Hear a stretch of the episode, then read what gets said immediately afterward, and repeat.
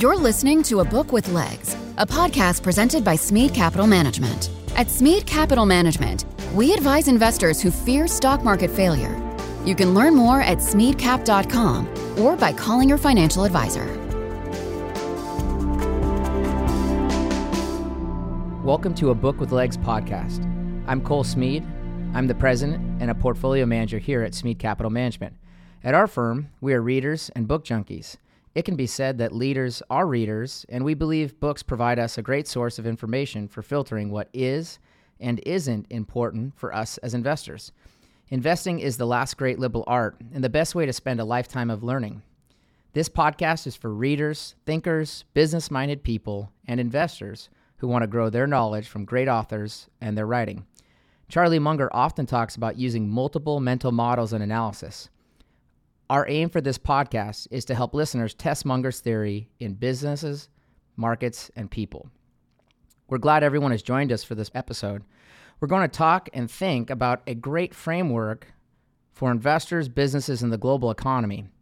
Kevin Coldiron is joining us to talk about his book, The Rise of Carry, that he co authored with Tim Lee and Jamie Lee. Kevin is a lecturer at Cal Berkeley's Haas School of Business and the owner of Rockridge Capital. Prior to that, he founded and was co CIO of Algert Coldiron Investors. He received his MBA from London Business School and a BS in finance with a minor in economics from Penn State University. Kevin, we're excited to talk with you. We were working on a hiring for a role here at our firm at Smead Capital, and your book was mentioned in that process, and that's how we really came across it. So, um, first off, thank you for joining, and, and kind of I'd like love to open up our time by just asking, you know, where did this book emanate from? H- how did your work with Tim and Jamie all come about? Yeah, uh, first of all, thanks, uh, Cole, for having me on. Um, I really appreciate it. And uh, yeah, the the book um, got I guess from my perspective, I, I ran a, a, hedge fund firm for many years called Algert Coldiron Investors. We were a quantitative equity firm, so we used basically computer models to take long and short positions, and we tried to structure portfolios that were market neutral, so you know, generating alpha regardless of the market environment. Tim Lee ran a economics consulting firm, so he had hedge funds as clients. What was interesting is that most of his he- uh, hedge fund clients were kind of global macro funds because he wrote about the global economy and his mm-hmm. clients were people who took bets on interest rates and currencies things like that. We didn't do that but i really liked tim's framework for thinking about the world. So we just were we were clients of his and used his ideas more as kind of you know risk management and um, he had been talking about carry and carry trades going all the way back to 2006 when the yen carry trade really got started. Um, and we can talk more about that in a second. But anyways, so roll forward for you know five or six years, I ended up selling my stake in that business in 2014. Got in contact with Tim and said, "Hey, you know, all the stuff you've been writing about carry over the years, I think would make a great book." And he's like, well, you know, interesting you say that. I'm actually starting to think about writing that with my son, Jamie, who is a volatility trader. And so the three of us ended up uh, collaborating. And I'm honestly just thankful for, for those guys of, you know, including me in their, in their project. And what was nice about that collaboration is that Tim brings a macroeconomist perspective Jamie brings kind of like the micro perspective of someone who's traded in the volatility markets. And then I'm someone who's kind of sits in between. I understand the kind of, I guess, um, the plumbing of markets, having run hedge funds. I understand the institutional incentives. And um, I also understand what it's like to be running a levered strategy when carry trades unwind. So that's kind of how we got together and what we bring to the party. So, can you start just to kind of make sure we have, you know, the core, uh, uh, kind of the core issue that you spend a lot of your time uh, book, you know, kind of expanding on for the framework. Can you start by just explaining a traditional currency carry trade so that our listeners understand that seed? Absolutely. Yeah. It um, carry kind of evolved or um, got it, it, had its origins in the currency market. So the the classic currency carry trade is you borrow in a low interest rate currency. Uh, let's call it the the dollar. So you borrow US dollars at a low interest rate, and then you convert that to a currency with higher interest rates. Let's call it the Turkish lira. So if Turkish lira interest rates are 10% and US dollar interest rates are 1%, you can borrow dollars at 1%, convert them to Turkish lira, put them in a bank in Turkey, and you earn 10%. Uh, if the exchange rate doesn't change, right, um, you can basically earn that yield difference, earn that spread. And that spread is called the carry. That's the return you earn um, on that trade if the world stays the same. If the exchange rate stays the same, and you can convert your tur- Turkish lira back to US dollars, say in a year's time, you've earned um, a 9% return. Okay, so now using, you know, like you said, you come at this from an equity markets uh, perspective. What, you know, in your career, what do you think as the big kind of currency carry trades um, that, that you witnessed? There's been different currency carry trades prevalent at different points in market history. Um, a big one um, was in the kind of run up to the creation of the euro, where um, you know prior to the creation of the euro, obviously you had different interest rates um, across all the uh, currencies in Europe. So you typically had the Italian lira with high interest rates, the UK pound, even countries like uh, the Scandinavian countries we now think of as almost kind of safe havens, but um, historically they had quite high interest rates. So you had trades where you could borrow in, say, the Deutschmark, German mark, invest in Italian lira, invest in British pounds or Norwegian um, krona, I believe.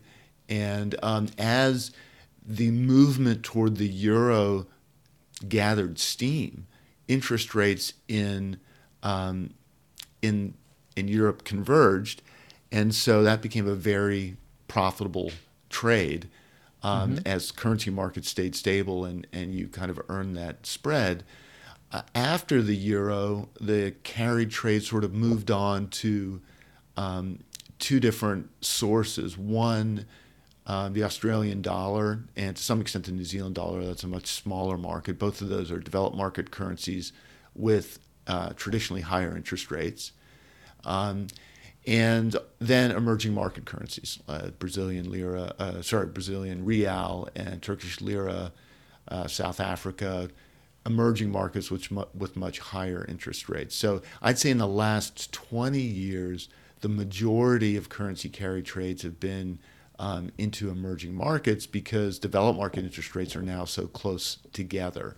Sure. Um, the, the other thing, Cole, that I will mention is that I alluded in the introduction to the yen carry trade. So if you remember, the Japanese market had a crash uh, in the late 1980s, and Japan was kind of the first country to move to ultra low interest rates. So for a long time, the funding currency, the currency you would borrow to finance carry trades, was the Japanese yen because interest rates there were so much lower than um, than in other countries. And now, of course, um, interest rates are low in basically everywhere in the developed world, so you can fund just as easily in the U.S. dollar as you can in uh, the Japanese yen. Yeah, and I think who probably explains the best story of the fallout of that carry trade is um, Ed Chancellor's book, Devil Takes the Hindmost, because he explains how a lot of that got cleaned up. So, can you early early in the book you explain what the characteristics of a carry trade are? What uh, what would you explain the primary characteristics are? Yeah, that that's um, where we start off, and that's quite important. So, there's um, four primary characteristics of carry trades. Um, First, they always involve leverage. So it always involves um, either explicitly borrowing money or um, kind of a shadow leverage, which we could talk about later on. But so carry trades always involve leverage. They are what we call liquidity providing. So they um, essentially channel money from where there's an excess to where there's a dearth. Basically, taking, let's say, in the case of Japan, um, an economy that had a lot of capital and channeling it to Turkey or Brazil or South Africa, countries where um, there's a dearth of capital. So it's a liquidity providing trade. And that's important because it as carry grows globally, that means um, markets seem like they're more liquid. Liquidity grows. So that's the second characteristic. Third characteristic is that liquidity, uh, sorry, carry trades are what we call short volatility. They make money as long as the world stays the same. It's a trade that makes money if nothing happens. So it's a bet on stability. When the world is stable, carry trades profit. When the world becomes unstable, carry trades can lose money quickly, which brings us to the fourth um, characteristics, which is this kind of um, escalator up, elevator down return pattern. Long periods, fairly steady, but modest profits, punctuated by occasional big drawdowns. You explained in parts of your book what transpired in 90, 1998 with long-term capital management. My best way of you know framing that story and that that period was, uh, I think it was Lowenstein who wrote you know uh, when genius failed that was 24 years ago. I mean, I'm 38 years old, uh, Kevin. Most millennials can read about it, but they couldn't experience it, for better or for worse. Um, uh, you know, can you explain what transpired in that carry trade ending and, and kind of some of what were the characteristics and, and the liquidity and those kind of things of that of that uh, problem? Yeah, so I'm slightly older than you. Uh, I won't reveal my true age, but uh, roughly two decades older than you. Um, yeah, so long term capital um, was, you know, this, you have to remember, this is a world where um, hedge funds were not part of the mainstream at all. Um, to the extent hedge funds existed, they were mainly kind of uh, not shadow exactly, but you didn't have much information. They were mainly vehicles for people uh, very high net worth individuals to manage money. Long term capital was the first kind of quasi institutional fund um, started by um, a group of Salomon Brothers traders, John Meriwether being the first one, or the being the most prominent one, and they were the gold standard of hedge funds at the time. And essentially, what they did well, it was just a basket of various types of carry trades. Um, they did currency carry trades like we just described. They did um, carry trades in the fixed income markets where you would look at, you know, basically bonds that had very similar cash flow characteristics, but one would be trading at a slightly lower price than the other. Um, and so they would just go long the slightly higher yielding bond and short the slightly yo- lower yielding bond. And that difference in yield was the carry, but the yield was so small that they had to apply lots of leverage 10, 20, 30, 50 times leverage to get to a decent absolute return. So the long term capital was a basket of various types of carry trades, all with the characteristics that we just described, the mm-hmm. important one being short volatility. So um, they made lots of profits in the years leading up to 1997. And then um, there was a crisis in East Asian currencies. So high yielding currencies in Malaysia, Thailand started to depreciate. So long term capital would have been, you know, long those currencies or long, you know, carry trades in those currencies, and those carry trades started losing money. Um, eventually, it led to it kind of spilled over into Russia, where they also had um, borrowed money to invest in higher yielding Russian bonds. And so, because they were applying so much leverage, when you start losing money in a levered trade, you need to close out those positions, otherwise, you can get wiped out. And if people see you coming, they know you have to trade, they move the prices against you, and you can quickly get into a vicious cycle, which is exactly what happened. And long term capital in a very short period of time um, essentially went bust. From a market's perspective, the key thing is that the Fed got together with basically the lenders to long term capital, and the Fed didn't directly intervene to stabilize the markets, but it basically told the lenders to long term capital look, you need to organize essentially a private sector bailout. You need to take over their book and unwind it slowly. Um, and then subsequently, they also, the Fed lowered interest rates. So it, it wasn't a direct intervention the way we saw in 2008 or 2020, but it was the first signal to the market that when carry trades blow up and it creates a potential systemic risk, the central bank was going to do something to prevent kind of broader contagion. And that's a great point. I, that that's a fantastic point, Kevin. And I think I want to come back to that because I think the later parts of your book really, really, um, we can kind of dive into the weeds of that for better for worse. So let let's pivot, um, and where I want to pivot next is you, you explain that carry trades are like selling insurance. Um, when I read this, I think of Warren Buffett. Um, you know, when I think of selling insurance, um, can you explain what you mean by carry trades are just like insurance? If you think about what the cash flow profile of someone who's selling insurance, what does it look like? Well, you sell, if I sell you an insurance policy, Cole, every month you pay me a premium, right? And so I have steady premium income from you. And then once in a while, let's say I've sold you, I don't know, fire insurance. Um, I get 10 years of premium income, and then in 10 years, you have a fire, and I have to make a big payout. So there's steady income punctuated by occasional big payouts. Now, so and that's exactly what the profile of a of a carry trade looks like.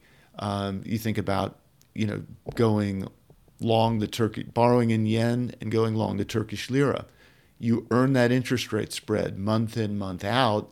But if something happens in Turkey and there's a sudden depreciation in the currency, you can have a very big loss. So you can sure. see how those two return profiles are very similar, hopefully, from the example. Now, the difference is that in the insurance world, the regulated insurance world, right, you have to demonstrate that you've got capital to you know, make those payouts, right? I have to show the regulator that if Cole's house burns down, I've got the money to pay him. Um, so the the existence of that kind of insurance makes us all better off, right? You you're able to buy insurance on your house. Therefore, you don't have to keep a lot of cash in the bank in case your house burns down, right? You've got mm-hmm. that you so I've I've kind of created liquidity for you in that sense because I've allowed you to reduce the amount of cash you need and you know use it in other ways mm-hmm. and I've made you better off and I've made me better off because you know I'm making some money out of it so the world's kind of and we, we try to emphasize this in the book the world needs carry to some extent and that kind of regulated well structured carry is good but in the financial markets you don't have to show that you can withstand a carry crash. Long term sure. capital, as it turned out, didn't have enough capital to withstand a carry crash. Um, and so when in the financial markets, carry traders go bankrupt, it can have this contagion effect because their lenders um, can lose money and it can sort of spiral. Yeah, when to your point, when some when I buy insurance on my car, you know, using since I mentioned Buffett, using Geico as an example, Geico is effectively long me not hurting myself or damaging my car, which is a good thing, right? They're taking me as a good driver, hopefully, uh, versus trying to bet that financial markets stay sane is a little tougher to model. So let's um, you talk about the agents of carry, and you explain a few a few groups that I'd love to kind of have you peel peel back a little bit. Um, I think I only used three of them, but um, so you mentioned you know hedge funds have kind of become a player in such a way that they weren't in a prior era. As an agent of carry, if they're becoming bigger and bigger and bigger, doesn't that just beget more volatility just by the nature of the pie they touch? When you say beget more volatility, are you yeah, in other words, that... they're, they're risk-taking groups by nature in a way that you know other pools of capital might not be. Right? In other words, there's a incentive structure that causes them to seek out risk in a in a unique way. Um, and and obviously, like you point out, all carry trades end or all carry regimes ultimately end. You know, if they're becoming a much larger financial player from say 1980 to 2020, doesn't that financial risk seeking um, profile really increase volatility in the long run? I guess it has. In the long run, I, I, think it does. In the short run, to the extent they're engaging in carry trades, it kind of dampens volatility. So it, okay. it, you, you get two things going on. So if hedge funds, so what we say in the book is look, the way people get paid in hedge funds, and I understand this because I was a hedge fund manager for a long time, is you know you get an annual incentive fee based on the based on the profits, right? Typically 20%, I guess now maybe 15% of the profits you earn. Uh, for your clients, you get to keep as an incentive fee. So, um, um, carried, if you think about the structure of a carry trade, going back to our insurance example, you get regular income um, with occasional big losses. So if you're engaging in carry trades, you're earning regular profits. So, you know, you're regularly collecting an incentive fee because you're making profits. And then once in a while, you're going to have a big drawdown. You're going to lose a lot of money. Those big drawdowns tend to come, you know, when there's a market disruption. So you're losing money at the same time everyone else is losing money. It's mm-hmm. easy to blame that on the market. Um, so individual traders, individual hedge funds um, have an incentive to ha- to take on carry trades because they're collecting these incentive fees regularly, and they don't have to give them back when they have a drawdown.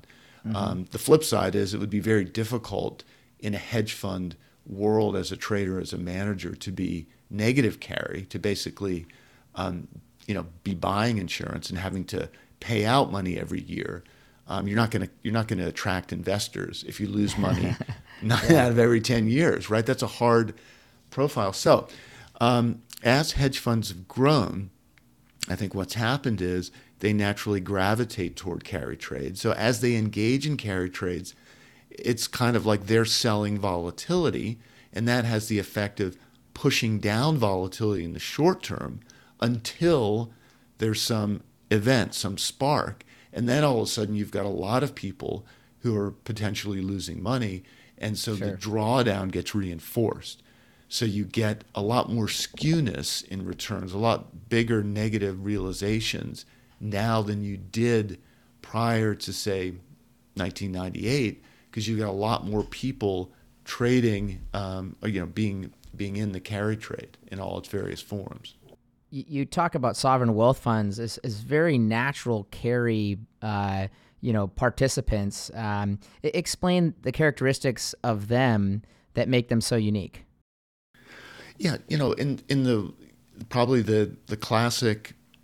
You, know, you, you brought up Warren Buffett, right? He's a carry trader, right? He's um, selling insurance and um, he's in a good position to do that because Berkshire Hathaway has a very strong balance sheet. So he can survive these drawdowns, right? So um, he's in a position to ride out the drawdowns. And sovereign wealth funds um, are kind of in a similar position, right? They're basically large pools of, of reserves that have been built up either in countries that have uh, trade surpluses like China or commodity exports like like Russia and, and other countries that have consistent um, surpluses, and so they've had very strong balance sheets, and therefore you know they're in a position to, um, if they want, to sell volatility because they can ride out market storms and earn um, earn the premium. Other, um, you know, if you think about some of the bigger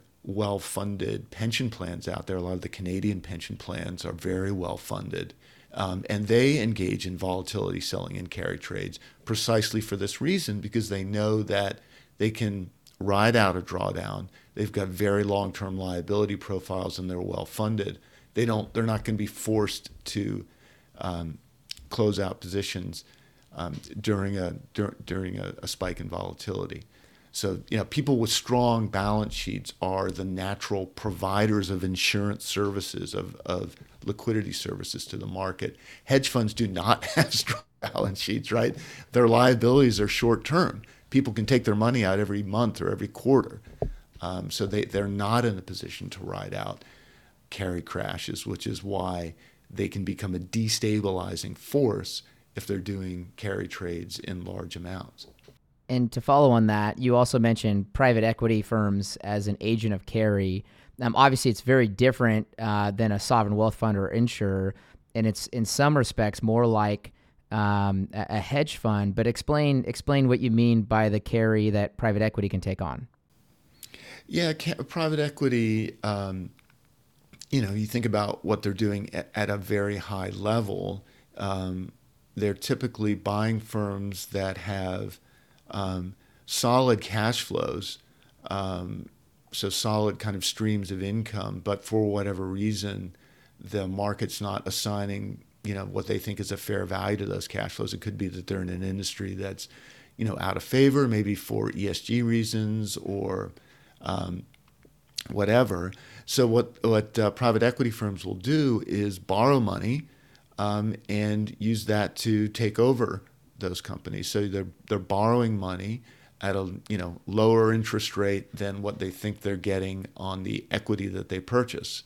So um, that's the definition of a carry trade. They're um, they're using borrowed money to earn a higher yield. Um, now, their those their positions aren't marked to market in the way a hedge fund is, right? So sure. when there's vol- volatility erupts, they um, aren't necessarily forced sellers unless the people who've lent the money, um, you know, believe that they're not going to get paid back. In which case, like in 2008, some private equity firms got in trouble and they had to liquidate some of their holdings. Um, but they're definitely a source of carry, um, kind of a, a longer term source, um, taking borrowed money and channeling it into kind of higher yielding um, companies, higher yielding equity holdings. And they need they need the liquidity, obviously, at some point. So a lot of the elements, like you said, of carry um, you know, follow on. And there's, you know, the sawtooth pattern, which occasionally they borrow too much and on their small equity investment, they just have to give it up every once in a while, which isn't common, I would note. But um, so let's, Kevin, let's go to the real fireworks because later in your book, I just, I, I just couldn't have had more fun thinking about this framework. So you, you, you explain what you call a carry regime. And I think this is like if someone says, Where's the meat and potatoes? This is awesome. Uh, you start out first by asking, um, quote, is the carry regime a natural phenomenon or a product of central bank policies? What, what does your work provide for an answer to that? There's some level of carry in the financial markets that's natural and good, right? Mm-hmm. Um, we talked about insurance being a you know a potential source of of good. And you know, banks are carry traders, right? Um, mm-hmm. Just what what do you do when you you put your money in a deposit? Um, you get paid an interest rate that's lower than um, what the bank earns on its loan portfolio, right? That's a that's a carry trade. So you know the existence of banks is also a good thing, right? Allows you it allows you know credit creation in the economy. So carry, you know, in a world of you know, kind of a world of free capital is going to exist, should exist, and, and is good for all of us. Um, but it has attendant risks.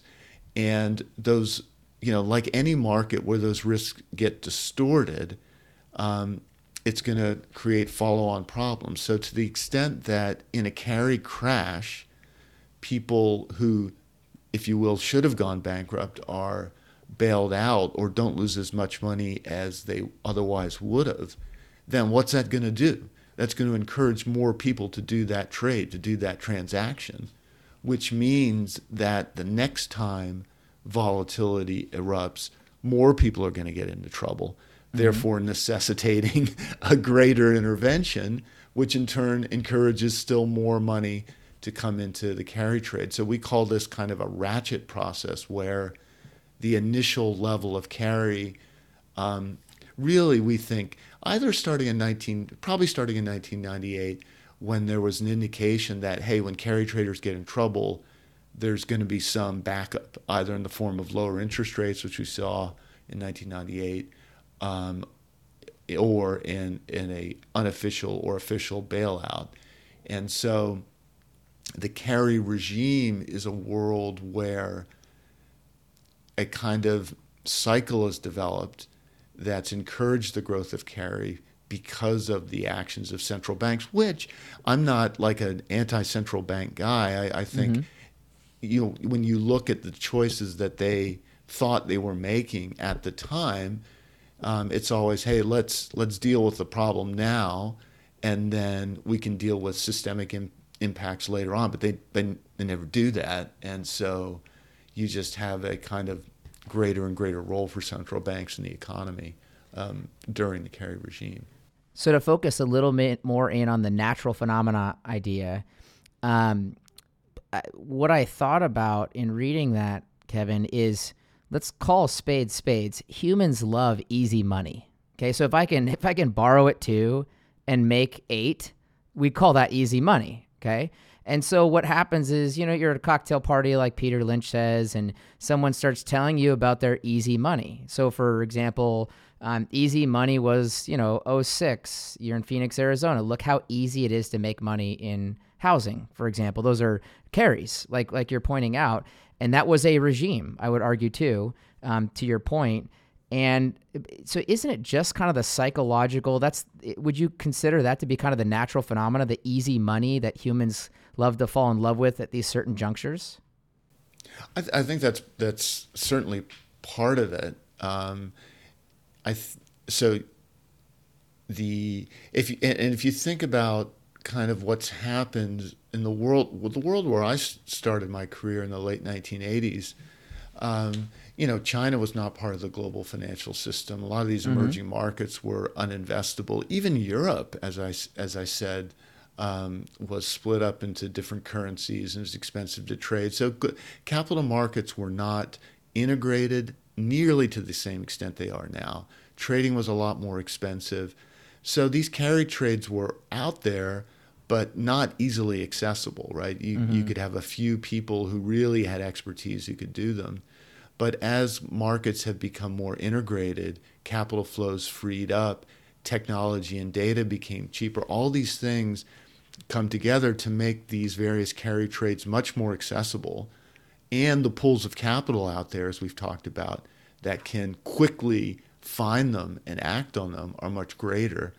So that kind of institutional background has made it much easier for financial market participants to engage in carry. And as you said, I think your, your example of the Phoenix property market is great. I mean, we talk about buy to let property as a carry trade, and we see that everywhere. You know, I, my, my wife's a New Zealander, and that, you know, the property market there is heavily fueled by people borrowing to, to buy uh, rental properties. Um, so it's I, I, I, do think it's um, like you said the easy money phenomenon has has now got to the point where when you hear a story at a cocktail party, it's possible for you to actually do something, uh, whereas maybe 30 years ago, you you couldn't. After you say that.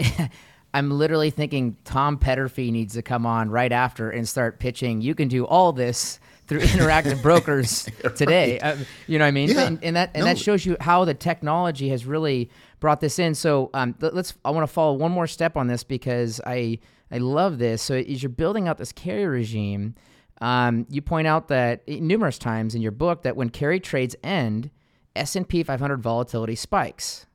Um, on, in fact, I'll, I'll, I'll, put out a quote here from your book on, on page 88. Um, if there is a parallel between currency carry trades and stock market volatility carry trades, and it is clear both from the theoretical argument and from the empirical data that there must be, then it seems that the central bank policies may have been a malign influence on the latter too. End quote. This was to your earlier point.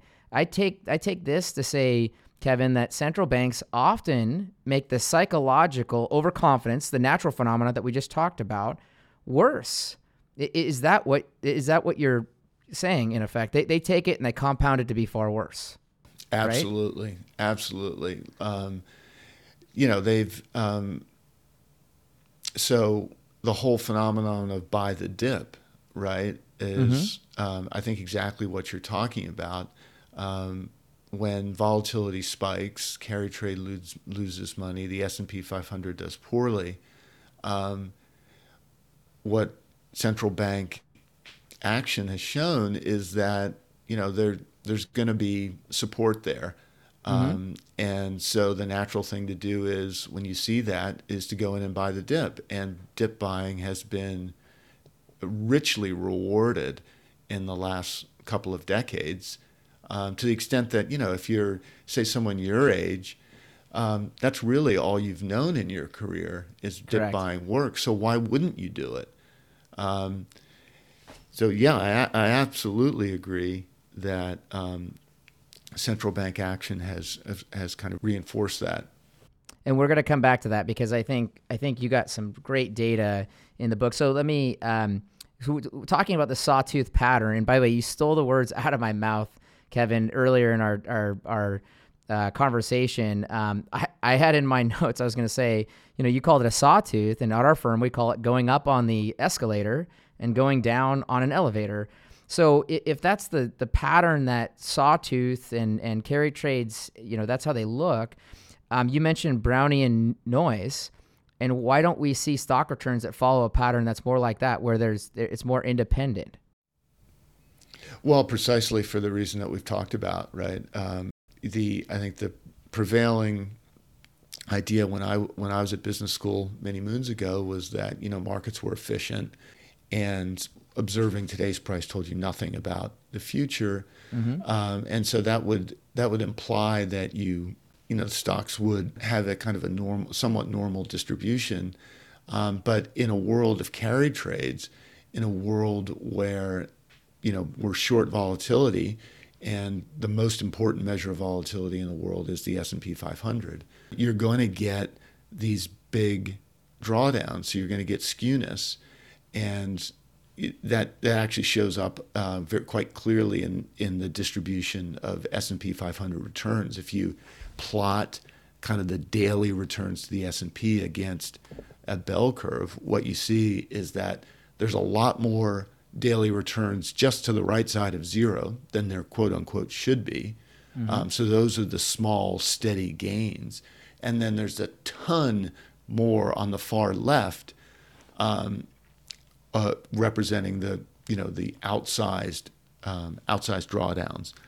So we we don't see um, you know we don't see the quote unquote Brownian motion, the independent returns, um, because you know because the S and P 500 essentially become the the global center of the of the carry trade.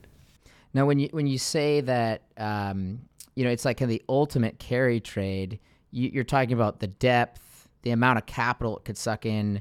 As you pointed out, I mean, European markets don't have nearly the market cap. And I actually thought, as I was reading your book, I was thinking about companies coming to market, right? Well, where do they go to the market all the time right now versus other markets? It's it's the biggest carry trade. To your point, um, so so volatility. Again, just to interrupt you on that, sure. it, it, I did a presentation with Jamie uh, uh, about a year ago, and he mm-hmm. puts together some graphs. And he, he's his point that that he makes really well, much better than me, is that um, if you have a risk position anywhere in the world, um, you can hedge that with um, the S&P 500 futures or options markets. In other words, the derivative markets linked to the S&P 500 are many order of magnitudes bigger than anywhere else in the world.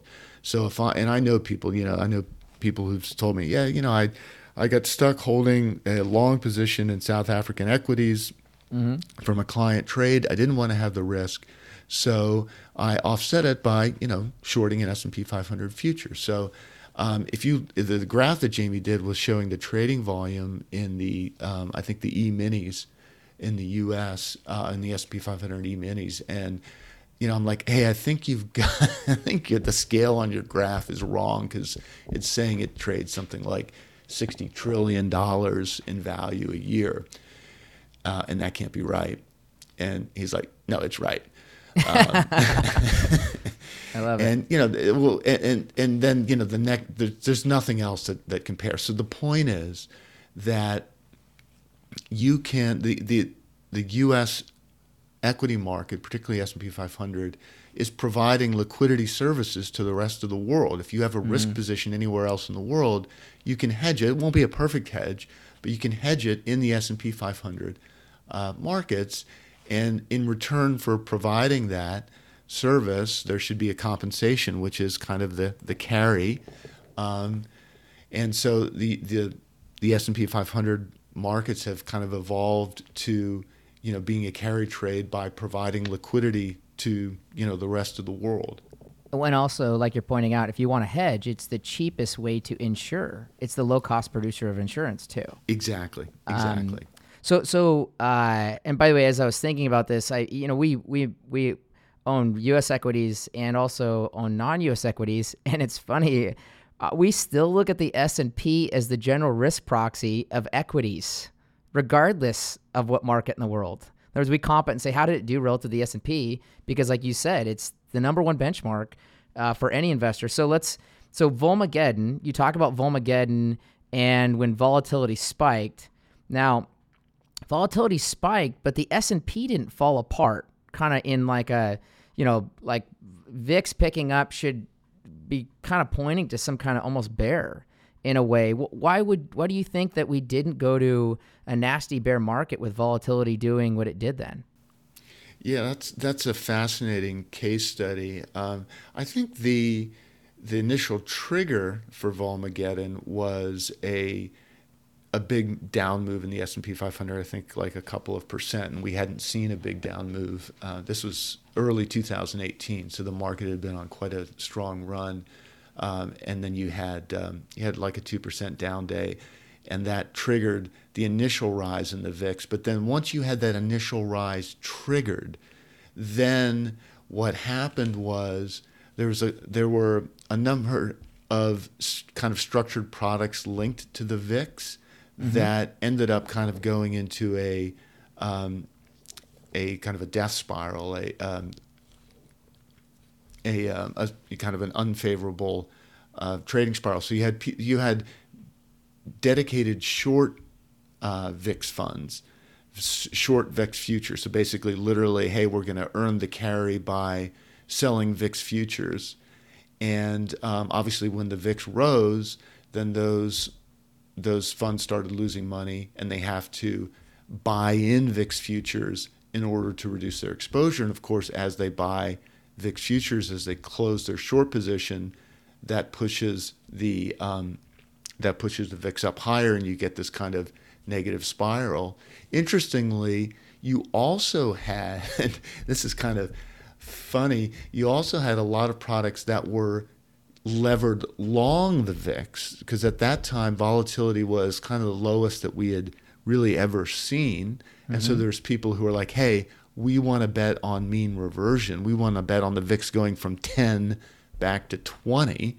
But the and premiums so you, climb so quick, right? Well, when you the the dynamics of running a levered long fund are such that if you're and this is remember this is an exchange traded product so you had kind of like the rule is you had to end the day with 200% levered exposure right? Mm. so if during the day the vix rises what happens to your leverage? It actually falls mm. right? Um, so you have to buy to maintain your target leverage. So ironically you had dedicated short vix funds having to buy to cover their shorts, and you had levered long VIX funds having mm to buy to maintain their target leverage. Um, and those two things combined with the positioning of uh, dealers who had sold calls on the VIX and therefore they needed to buy VIX to hedge their exposure. All those three things came together to create this sort of, you know, two or three day rout in the volatility markets mm-hmm. that, as you said, was uh, was kind of disentangled a little bit from what was going on in the S&P 500. So normally that sort of huge jump, normally what you think of is the S&P falls and then the VIX or so the S&P falls and the VIX rises in response. Yeah. In this case, it was sort of the tail wagging, wagging the dog, the dog yeah. a little bit. Um, yeah. So, um, so um, you there was a theory that in, back and you point out this the theory back in 13 and 14 was that um, the the S&P 500 was rising because of Fed liquidity. Right? In other words, like, oh, the only reason we came out of 0809 was because of Fed liquidity and stock markets going up because of kind of this false liquidity. Um, I'll, I'll quote out of your book here. Quote, if the markets were really inflated by the Fed's extreme money creation, then prices of commodities, goods, and services and wages would have risen eventually. End quote. Obviously, they didn't. Is price the best way to judge this? In other words, is that the only way we really have to kind of judge whether the policies of the central banks are wrong? I mean, I suppose ultimately I, I, I, agree with you that um, you know that it in a in a in a in a free market it should be the tool that has the most information content. Absolutely, mm-hmm. yeah, yeah. So so then you talk about um, in that I think it was in that chapter you then talk about you you disagreed with that theory because it implied that the Fed has the ability like God to create real wealth. And I find that very interesting as a just a sub topic because Ray Dalio is running around the world right now saying, "Oh, we've broken capitalism." And it's because the rich have got too rich and the poor aren't rich enough. And he's claiming that, in effect, if you read between the lines, he's saying that we have created real wealth. Now, I am more of the ilk of you where I say, well, the Federal Reserve has done something. It's called cause effects. The question is, what those people have attained, is it real wealth or is it a sawtooth pattern? Yeah. Uh, so if you believe, you know, in some sense, if you believe the prices of the S&P 500, the Fed's action has, you know, created wealth in the sense that it's driven the value of the S&P 500 mm-hmm. higher relative to say GDP than it than it would be um, through not through um, anything aside from just money creation, mm-hmm. and that seems like um, a magic trick. And so we would, you know, argue that eventually um, you're going to see that reverse, and that that wealth is, you know, is not is not real.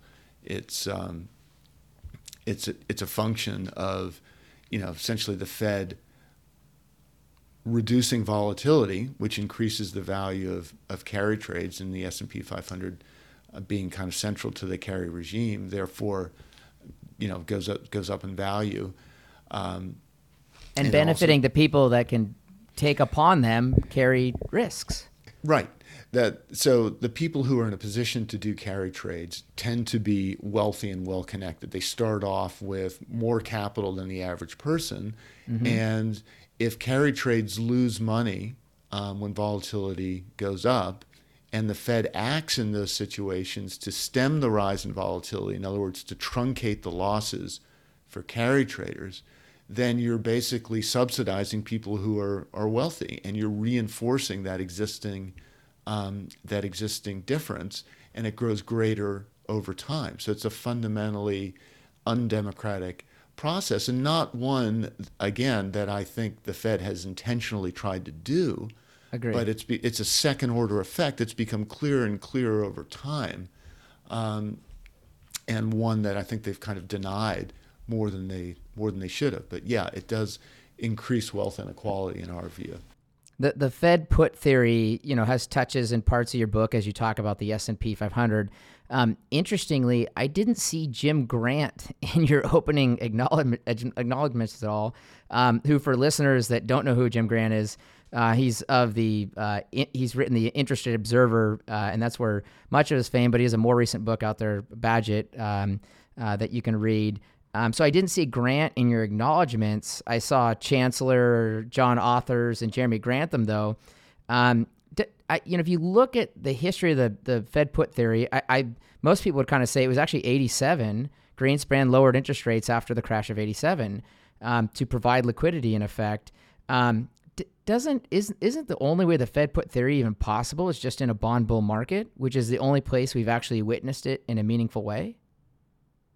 Yeah, uh, uh, that's um, first of all, yes, I agree with you um, about 1987, um, and then following on 1998 and 2008, obviously. Um, mm-hmm. But you you make a very important point that you know the Fed put works in a deflationary world right? Mm-hmm. Which is why it's worse. It's so kind of dangerous right now that mm-hmm. you know when the Fed intervenes to provide liquidity in a deflationary world, um, that uh, that supports that supports the market. Now, in uh, an inflationary world, um, the risk is that you know if we had let's say things get much worse in Ukraine, the market starts to go down, and the Fed feels it needs to intervene. Well, now you've, you're intervening, you're flooding a market with liquidity when inflation is seven, eight percent. You've got mm-hmm. supply, mm-hmm. you know, chain issues all around the world. Then all of a sudden, people are like, "Hey, this isn't going to work," and um, if volatility doesn't fall after the intervention, then you can then you know I guess really in some sense that's the theme of the book that central banks seem like they have a lot of power um, right up until the moment where it's exposed that they might actually not have that much power. Sure. And um, you know that that I think now is much closer to the situation we're at than than even when we wrote the book. Okay, so so let's jump. Um, moneyness is a is a wonderful idea that you bring up in the book. So, kind of briefly, uh, can you describe money, moneyness briefly, and then I'm going to come back with kind of an example, and would love to have you react to my example. Yeah, it's important always to to remind me to be brief. Um, well, myself included. So you're in, you're in good company. no, that's fair enough. Look, uh, the idea is that in a carry regime, right, carry is liquidity providing. So the world, as carry trades grow, the world is much more liquid. In other words, it's much easier to transact in the financial markets at low cost. Um, number one. Number two is interest rates um, are falling because debt is rising.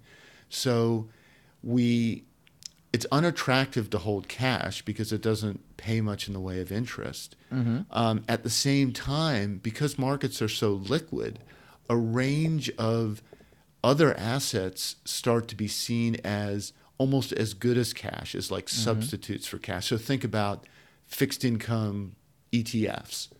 You can go buy a short term bond ETF that pays a couple of percent interest, and that looks like almost like cash, right? Because if you want to. Sure you need your money, you can sell.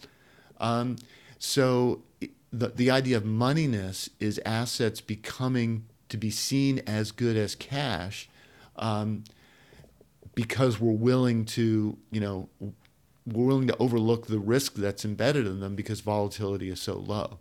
And then, of course, when you have 2008 or 2020, and we recognize that, hey, a short term bond ETF is not the same thing as cash, I'm getting out and I'm going to move into true cash, then you get a kind of a run. Exactly what we saw in the you know the ETF market in 2020, what we saw with money market funds in 2008. So moneyness evaporates during a carry crash, and the only thing that people really want to hold then is true cash. On page eight, 118 of your book, you had one of my favorite charts, and I was just I my jaw hit the floor when I saw this chart in there um, because uh, we came across this probably six, seven years ago, and I use it in almost all my presentations, just so you know, Kevin. Um, you show data from the Fed, and I know technically it's the St. Louis Fed. You show equities and mutual funds as a percentage of total U.S. household financial assets. You used it to explain how people are treating equities as though they are money like, right? In other words, they're just willing to own a lot more of their net worth in stocks. I would add further to your case in your book among wealthy people, they are creating credit from this eh, this moneyness, if you will. Um, if you took $10 million to a brokerage firm today and said, Hey, I have this stock portfolio, can I set up a loan account that's collateralized against that? They would give you 70%, up to 70% of the value of that portfolio um, that you could borrow at a very attractive interest rate, LIBOR plus something. Okay. And what you could then do is go out and write an offer on a $3 million home for all cash. Isn't this just a perfect example of the moneyness we're talking about here? Yeah, yeah, exactly. That's a kind of okay. a shocking, shocking one. Um, but yeah, I, have got examples too where I have a lot of friends who manage um, portfolios for big institutions, endowments, and foundations, et cetera. And you know, they they basically consider their S and P 500 exposure to be their liquidity pool, mm. right? They don't hold cash. Um, yeah. They just um, they, they hold liquid equities. The other reason why I love that chart, just so you're aware, um, if you compare, and by the way, this would be, I mean, this completely fills in with your framework. It just it blew my mind um, in thinking about this. But we actually, so we use that same chart. But then if you plot the 10-year forward returns of the S&P 500 on that data, what you'll find is the correlation coefficient is negative 0.85. So it's not a perfect relationship of, you know, people's willingness to own stocks relative to their financial assets. It's just a really damn good one, um, but it's negative, right? So it actually is a contrary indicator when people are treating stocks like money. You don't want to own stocks, and that is, I think, that really follows the pattern that you guys are laying out um, in in this book, and and and the moneyness is just staring people in the face. Yeah, no, it's it's. I've seen that indicator as well, and um, it's about as high a negative correlation as you get. Certainly higher than even valuation indicators like, say, the Shiller's CAPE ratio and things like. that. Agree, agree. In fact, if you the data, just to make sure listeners understand, the data I think goes back to 1952 um, is where the St. Louis Fed goes back to. And I mean, in discussions, Kevin, in using your framework, it's perfect for this. I mean, this is the highest ownership we've ever had in U.S. history going back to 1952. And people think they're going to make money. So, another conversation for another day because I want to pivot. You say in the book, the overlevered world must be deflationary. And this is what you were just coming to a little while ago. And the underlevered world inflationary. Isn't that regime change, um, what we've just witnessed post pandemic, um, from carry to anti carry? I'd say we're in the transition phase right Okay. now. Um, yeah, uh, we're we're definitely clearly transitioning to a world of, of, of higher inflation, and I don't think it's transit transitory. Um, I don't know that we're yet in a world that's under levered. Um, but you know, if you think about it, and, I, and um, you know, you guys are, um, I believe you're stock pickers, right? You you um, you look for you know company, you know, indiv- you're, you're not kind of shadow indexers, as, um, as far as I understand. Um, so you know, in a world that's inflationary, um, highly inflationary, you know, if you're a company, you might be thinking, shoot, I, I actually need more debt than I have because you know that's gonna that's gonna get inflated away. I can pay it back in five years at money that's worth less than uh, much less than it is now. Um, I don't think we're yet at that phase, but I could see those decisions starting to um, starting to be you know taken. Um, so yeah, I think we're we're definitely transitioning out of a out of the carry regime. Um, but that you know we say in the book it's not going to be like a linear, smooth transformation. Um, Agree. It will, Yeah. It will be choppy. It'll take time.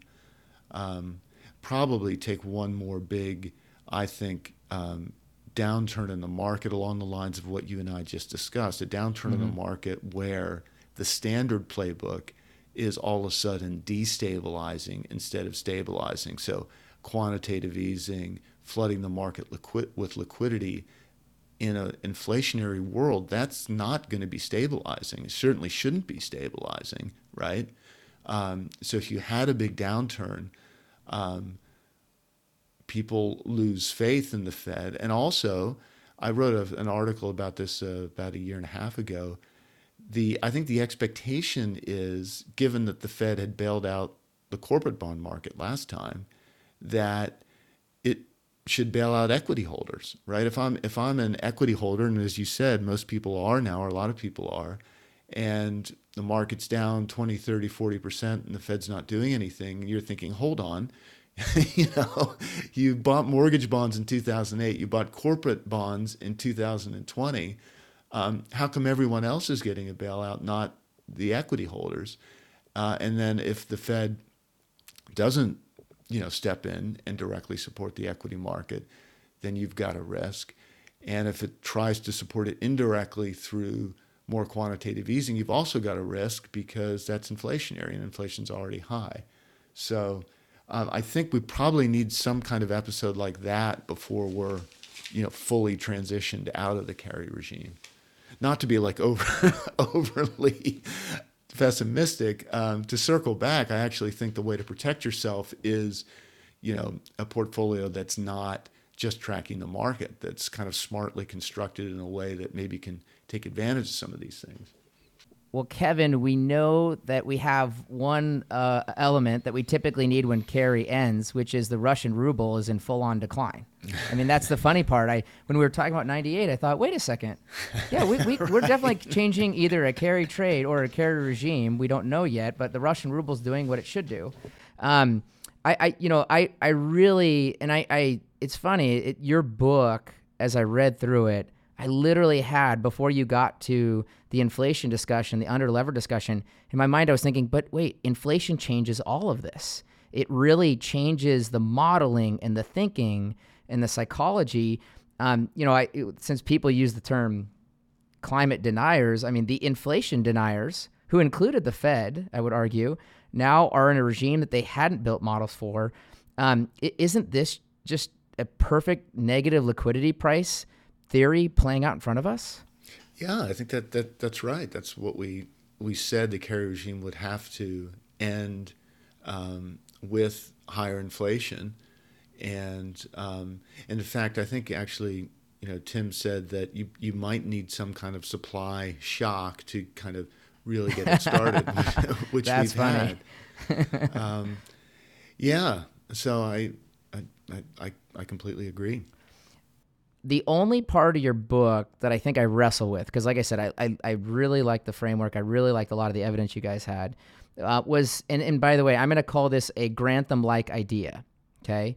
Um, it is kind of like the idea that a carry trade ends and then the economy is ruined because of it. Okay. And now for carry trades like 07 to 09, that, that's a good example of where the capital markets and the carry trade ending directly affected the economy. No question about that. But I, I don't think that's today's setup. Um, as the problems that we're currently manifesting or seeing manifest in front of us are due to the economy, the unwillingness to borrow money relative to income among households, as an example, is different than it's been in the past. The demographics of places like the U.S. with consumers like millennials is different than we had in the prior 20 years. To your point, kind of about how long this regime's been going on. So my last question is: Does the economy have to be punished? You know, coming into this new regime? Um, or is it maybe the winner in the anti-carry regime? Um, and before I get your answer to that, the, the only the, I'm plagiarizing Buffett in his Sun Valley talk in '99. He used his I don't, I don't, know if you've ever heard his talk, but he, he talked about 17 year cycles. He said 64, 64 to 81 was where the, the economy got the capital, not the stock market. And he explained from 81 to 98, all the excess capital went into the stock market, kind of in a central bank kind of nod in some ways, not the economy. And he, you know, so he's pointing out that stocks are going to do terrible from 98 to 15.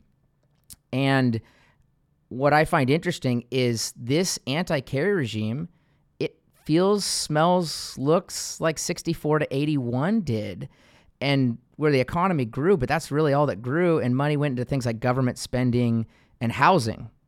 Um, w- would you say the economy has to do terrible in in in every regime? Well, I think we would say that long term, the ending of the carry regime should be good mm-hmm. because it channels money into kind of unproductive investment. Um, and so, if we can get away from that and get back to channeling money to more productive productive investment, then that should be good for economic growth. Sure. But there would be a there's going to be a transition period that could be quite painful, as you as you pointed out. The you know the percentage of total assets in the stock market now is as high as it's ever been. So if you yeah. get a stock market, um, you know, s- significant correction and then doesn't bounce back, then the, that that changes household balance sheets changes sure. the willingness to borrow. And I think there's a lot of uh, leverage. The economy's leverage to the housing market, and then it's also leverage to the stock market as well. Um, and there's interaction effects. I mean, I see people in my neighborhood, you know, who've companies have gone public and they buy a house for cash, yeah. and you know, and they're you know 25 years old, and so that you know, that sort of thing would stop. Um, so I think there's probably a transition period that's that isn't so great, but it it could you know hopefully we come out the other side to a, a more kind of sustainable pattern of growth. Uh, more equity financing versus debt financing. Yeah, well, and and um, you know, stealing from the St. St. Louis Fed data, we've looked at um, home equity as a percentage of total net worth. And to your point, obviously, homes are going up in value, but actually, right now, we're at the average of the last you know 70 years in that statistic, um, which means we're just kind of at the middle ground. You know, it's not overcooked and it's not undercooked. And I find that interesting because, like 64 to 81, by the end of the 80s, everyone thought a house was the ultimate inflation protection, versus in the last 20 years, that wasn't true for those wealthy people. It was actually the stock market, to your point, in comparison. So, it, I guess, I mean, this is, I just think all the topics we covered, Kevin, and it's like my mind, I'm, I'm having too much fun. Um, so that probably means we, we probably need to do something else with our lives. Um, is there anything else that we we haven't talked about in our discussion about uh, about your book um, with with Tim and Jamie that that you think needs to be mentioned? Um, well, I that's a good question. We we've covered we've covered a lot of ground, um, and I I do want to circle back because I feel like sometimes it I come across as, as sort of too pessimistic, and I I, I I try to be an optimist, and I'm an optimist by nature. Um, but I think the the the way forward is to you know, it's kind of like what's the line from A Few Good Men? You want the truth, you can't handle the truth. You know, Yeah. let's handle the truth. Um, so this is just kind of like I think a more accurate description of the way the economy is behaving. It does mean there's um, there's risks out there that I don't think the central bank has fully appreciated. I do think that we need a kind of rethink of kind of how what what the central bank's role is in the economy because if we're now in a world where you know the kind of asset-based economy and the central bank has to support the asset markets in a way that it didn't when it was imagined in 1907 then we ought to charge for that you know? Um, I I think there ought to be if the Fed is the liquidity provider of last resort I'd like to see it um, I'd like to see a charge for that explicitly. But at what price? Yeah, yeah. It's it's the liquidity provider of last resort, but at what price is what you're getting? at. Exactly. Yeah, and uh, hopefully that's something we can address in our second book. And people aren't going to like it because anything that they've previously gotten for free, when you have to start paying for it, um, we don't like it. It's like we've got carbon, we've had to use carbon for free for our whole lives, and um, now people want to put a price on it. We're not happy about it. Um, but um, I, I, I think the, that needs to happen. And I think to the extent the Fed, the, the Fed's been trying to provide insurance, kind of like trickle down insurance, right? Let's prevent people from losing their jobs by, um, by supporting the bond market.